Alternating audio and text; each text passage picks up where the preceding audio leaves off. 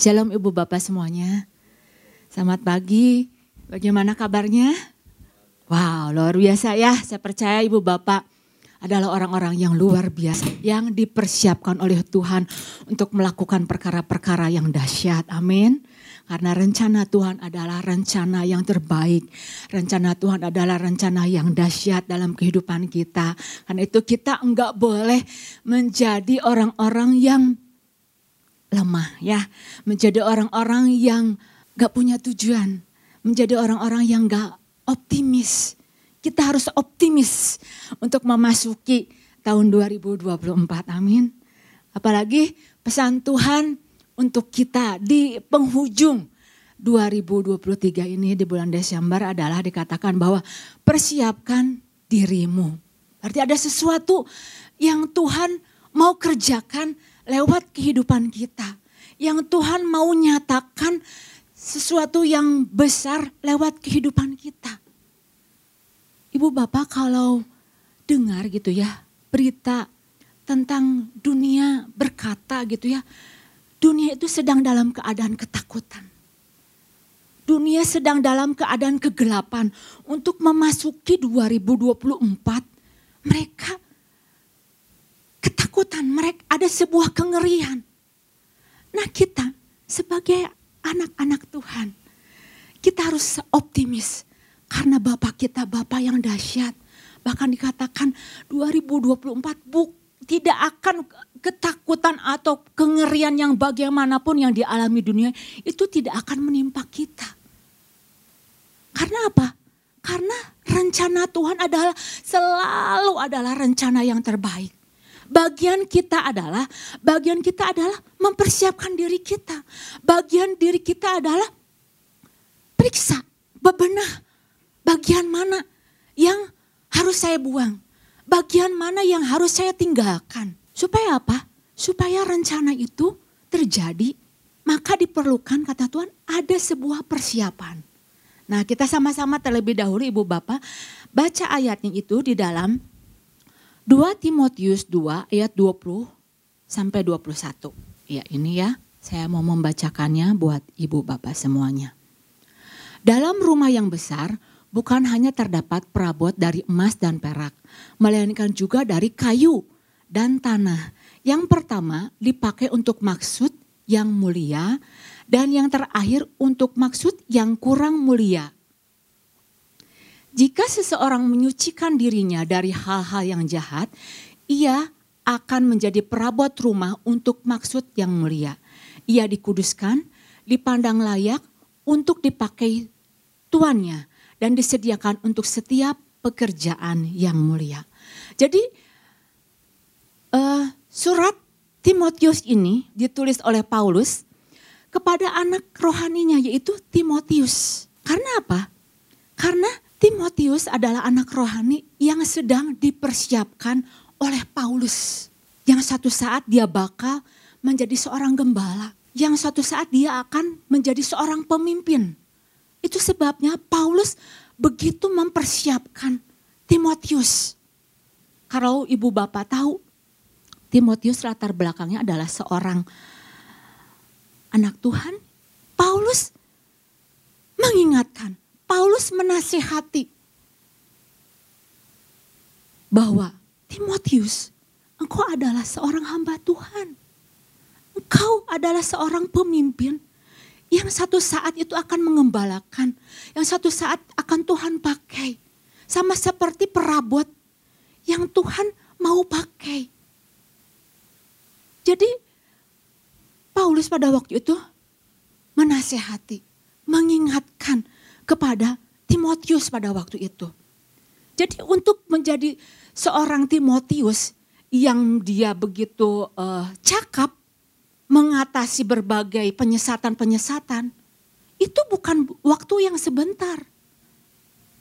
Paulus mengkhususkan, dia menuliskan apa yang diperlukan untuk menjadi seorang hamba Tuhan, untuk menjadi orang percaya yang dipakai oleh Tuhan untuk menjadi seorang Timotius yang cakap, yang dewasa.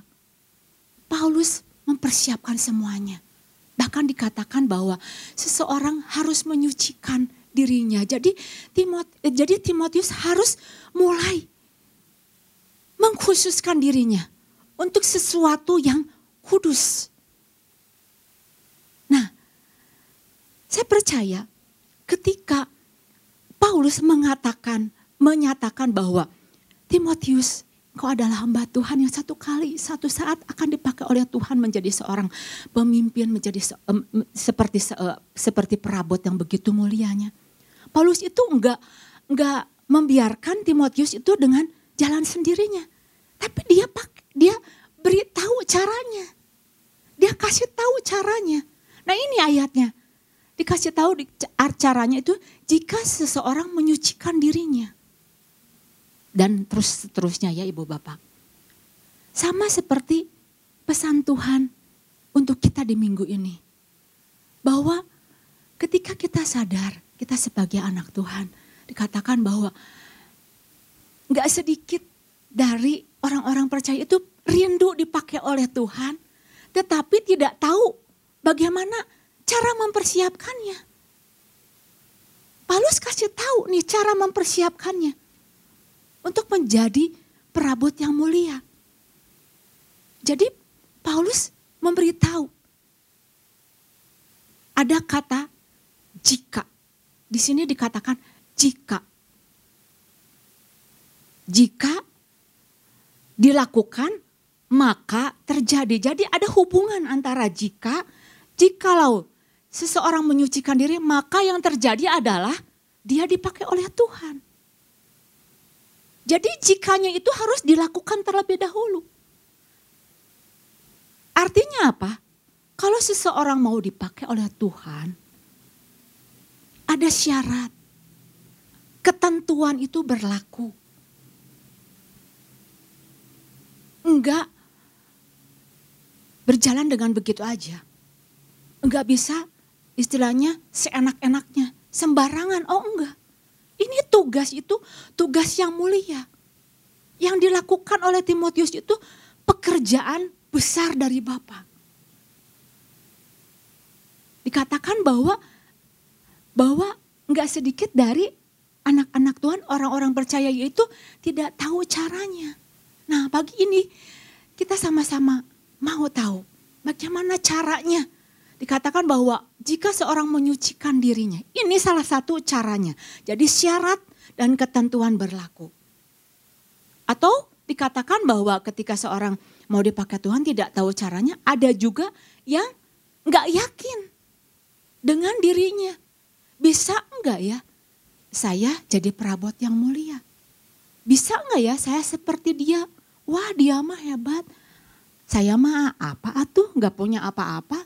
Saya mah orang biasa. Saya mah bodoh. Saya mah enggak bisa seperti dia.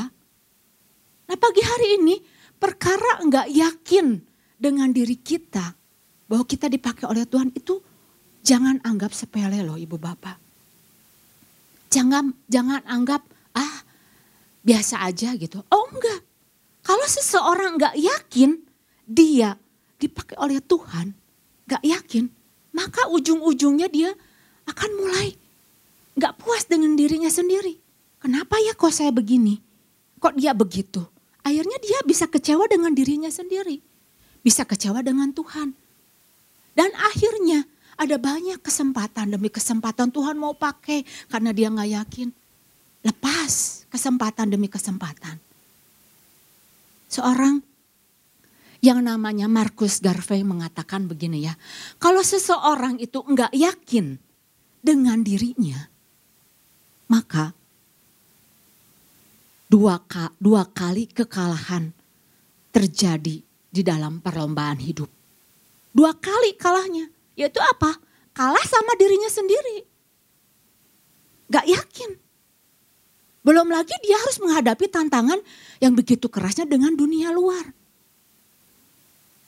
Itu sebabnya ibu bapak. Kemarin kita sama-sama mau belajar. Belajar mengingatkan setiap kita ketika Tuhan katakan ayo mempersiapkan diri. Ada bagian-bagian yang harus kita persiapkan.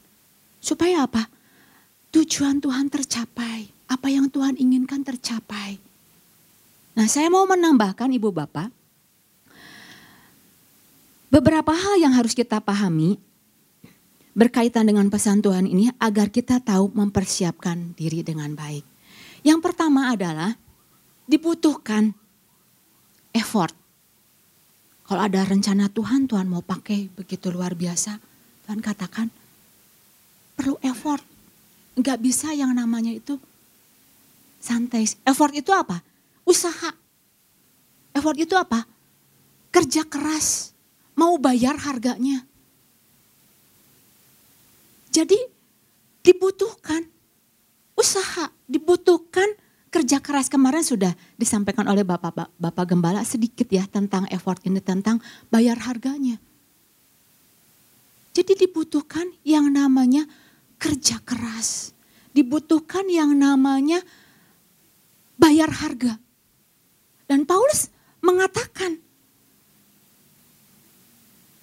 Demikian untuk Timotius itu punya effort, berusaha.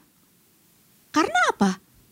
Karena Paulus sendiri adalah pribadi yang punya kerja keras luar biasa dibandingkan dengan rasul-rasul yang, yang lainnya. Paulus mengingatkan kepada Timotius, ayo berjuang untuk sebuah pemenuhan dari pekerjaan Bapak. Enggak bisa nyantai. Enggak bisa tinggal diam. Engkau menjadi pribadi yang kuat, menjadi pribadi yang hebat. Oh enggak. Ada tindakan-tindakan, mungkin ketakutannya harus diatasi oleh dia. Nah ibu bapak yang dikasih oleh Tuhan, untuk menjadi seorang, menjadi e, sebuah perabot yang mulia itu ya, perlu yang namanya effort. Perlu usaha, perlu di di apa dikerjakan oleh kita. Kalau untuk menjadi perabot yang nggak mulia mah nggak usah, tinggal tenang, diam aja, nggak usah lakukan apa-apa, nggak usah kita pengen tahu tentang Tuhan lagi, tidak punya kerinduan pun nggak apa-apa. Orang bakalan jadi perabot yang rusak, dibiarin aja. Kita nggak melakukan hubungan dengan Tuhan, kita tidak berusaha sungguh-sungguh, biarin aja. Gak usah melakukan apa-apa, dibiarin jadi perabot yang gak mulia. Tetapi untuk menjadi menjadi perabot yang mulia perlu effort, perlu kerja keras, perlu usaha. Itu sebabnya Paulus punya effort yang luar biasa, punya punya kerja keras yang luar biasa. Tuhan pakai dia luar biasa. Banyak orang-orang dibawa kepada dia. Banyak dia melakukan perkara-perkara yang dahsyat luar biasa. Karena apa? Paulus mau bayar harga.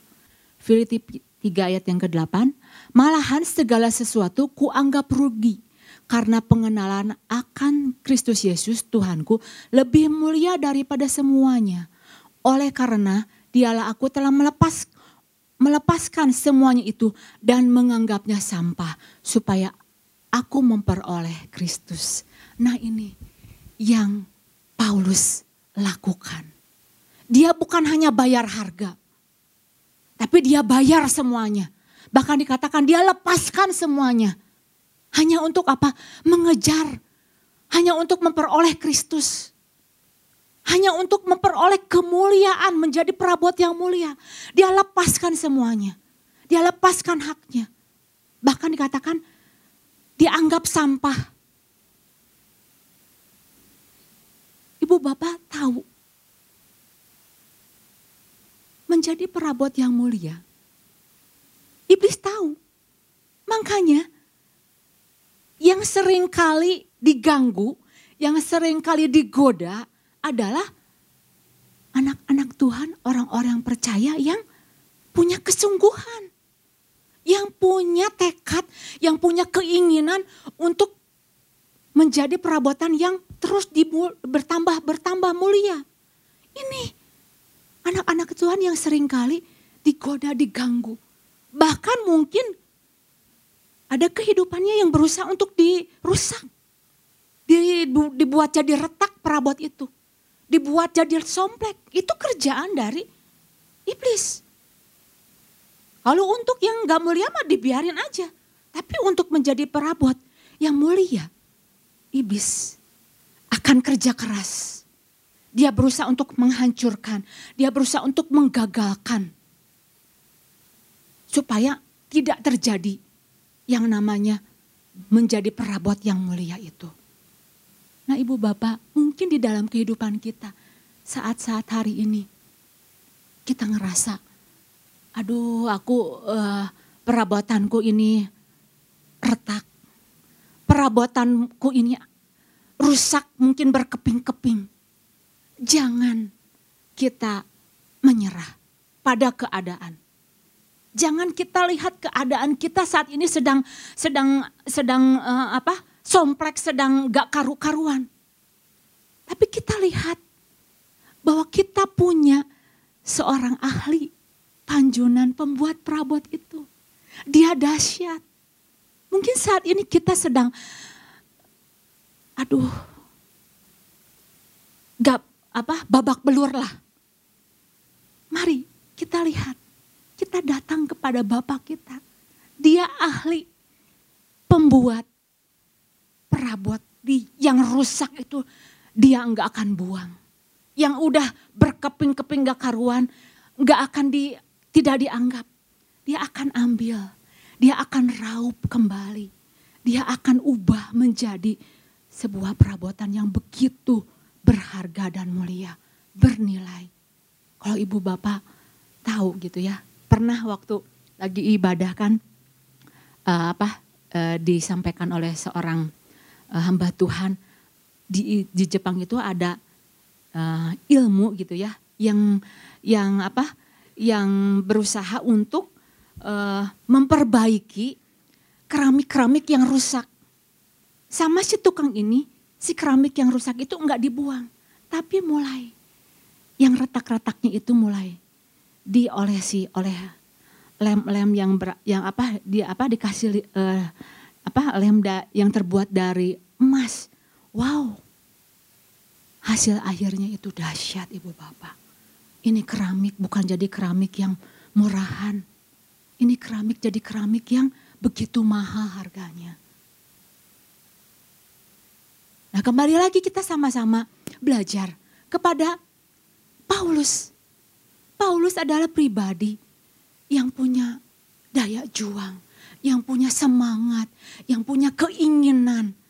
Yang keinginan itu ditularkan kepada, diingatkan kepada Timotius. Bahwa Timotius untuk menjadi perabot yang mulia itu harus dikerjakan di dalam kehidupanmu karena engkau adalah pemimpin. Kau harus harus harus apa punya uh, daya juang untuk memperjuangkan semuanya sampai apa yang Tuhan nyatakan di dalam kehidupanmu itu terjadi.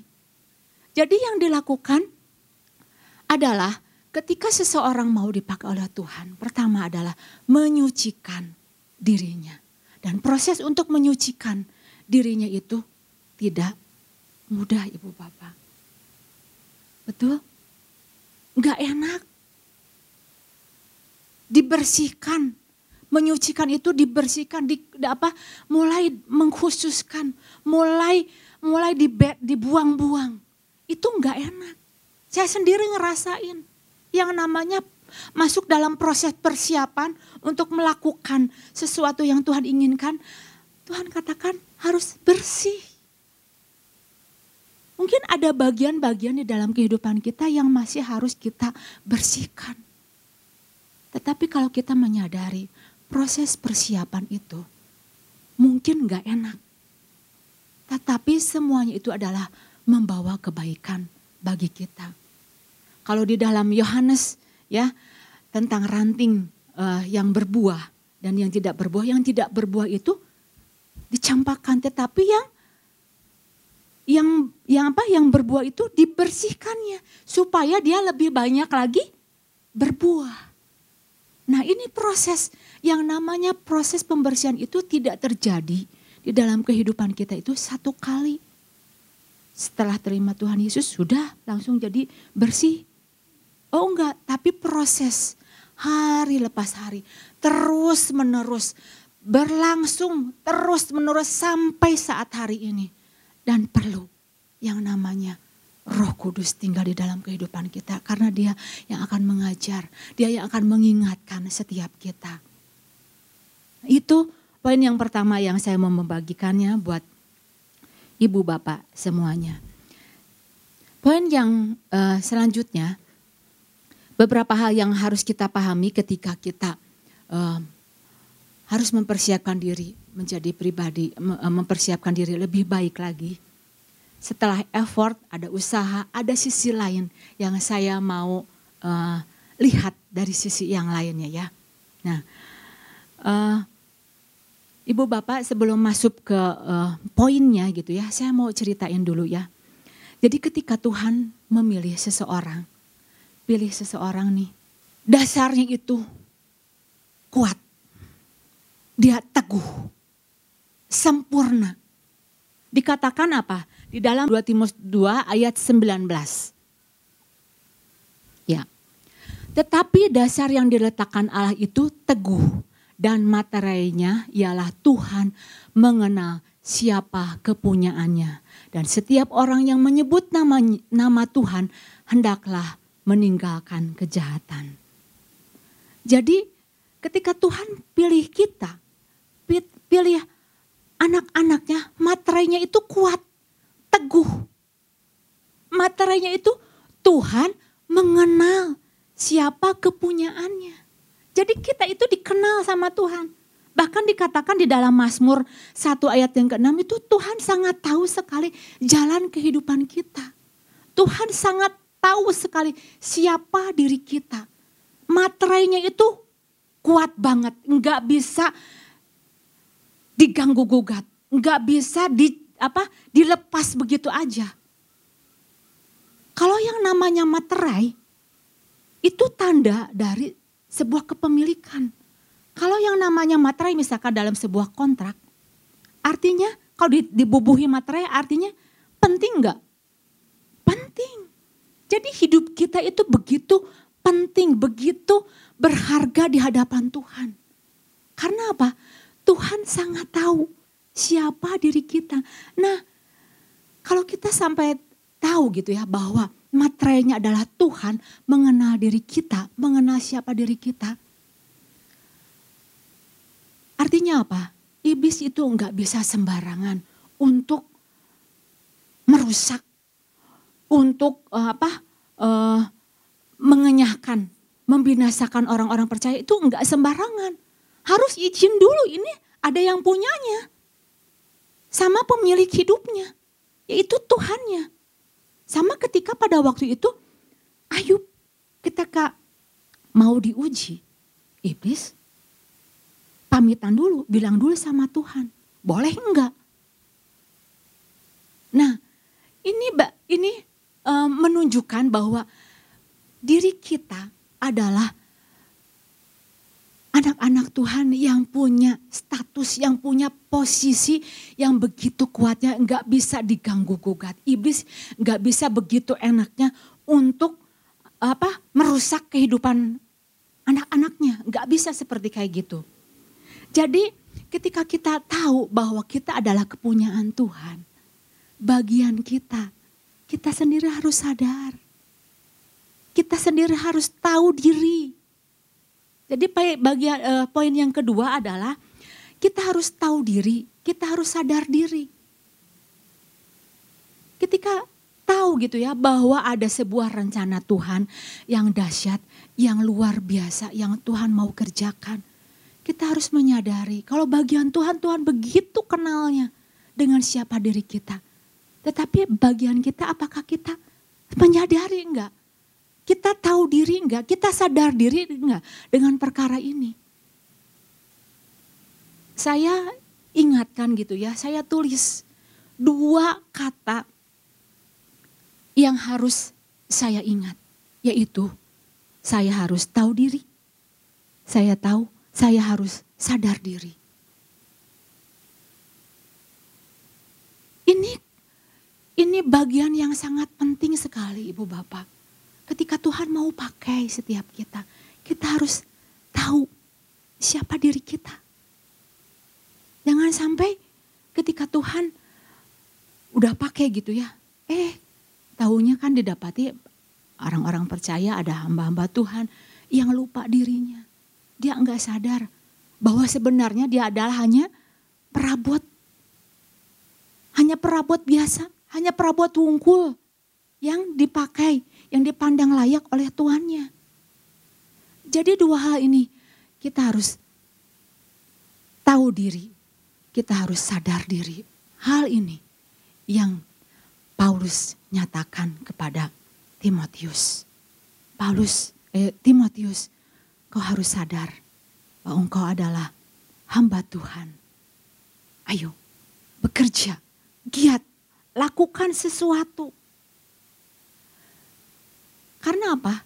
Ketika kita tahu diri kita siapa, kita enggak kita akan eh, apa enggak akan segera apa ya akan segera sadar kalau kita mulai ninggiin diri. Kalau kita tahu siapa diri kita bahwa kita hanya perabot aja gitu ya, yang hanya dipakai oleh Tuhan. Ketika Tuhan katakan, mari lakukan sesuatu untuk Tuhan. Bekerja untuk Tuhan selama dia menyadari bahwa dia sadar bahwa dia adalah hanya perabotnya Tuhan.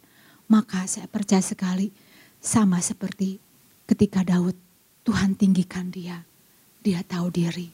Dia kembalikan segala kepujian, segala kehormatan, segala kemuliaannya. Pada waktu uh, Daud ditinggikan, dipakai oleh Tuhan begitu luar biasanya. Nama Tuhan diagungkan bukan untuk dirinya sendiri, tetapi dia pakai semuanya. Dia kembalikan, dia sadar bahwa dirinya hanya hanyalah sebagai alat di tangan Tuhan, hanya perabot di tangan Tuhan. Nah ibu bapak hal ini yang saya mau membagikan untuk ibu bapak semuanya menjelang tahun 2024. Mari sama-sama ketika kita tahu bahwa ada rencana Tuhan yang dahsyat. Mari kita terus berjuang, kita kerjakan, lakukan. Dan kalau Tuhan pakai kehidupan kita, jangan sampai kita lupa, yaitu lupa diri atau dan kita harus sadar diri. Amin. Demikian firman Tuhan. Tuhan Yesus memberkati.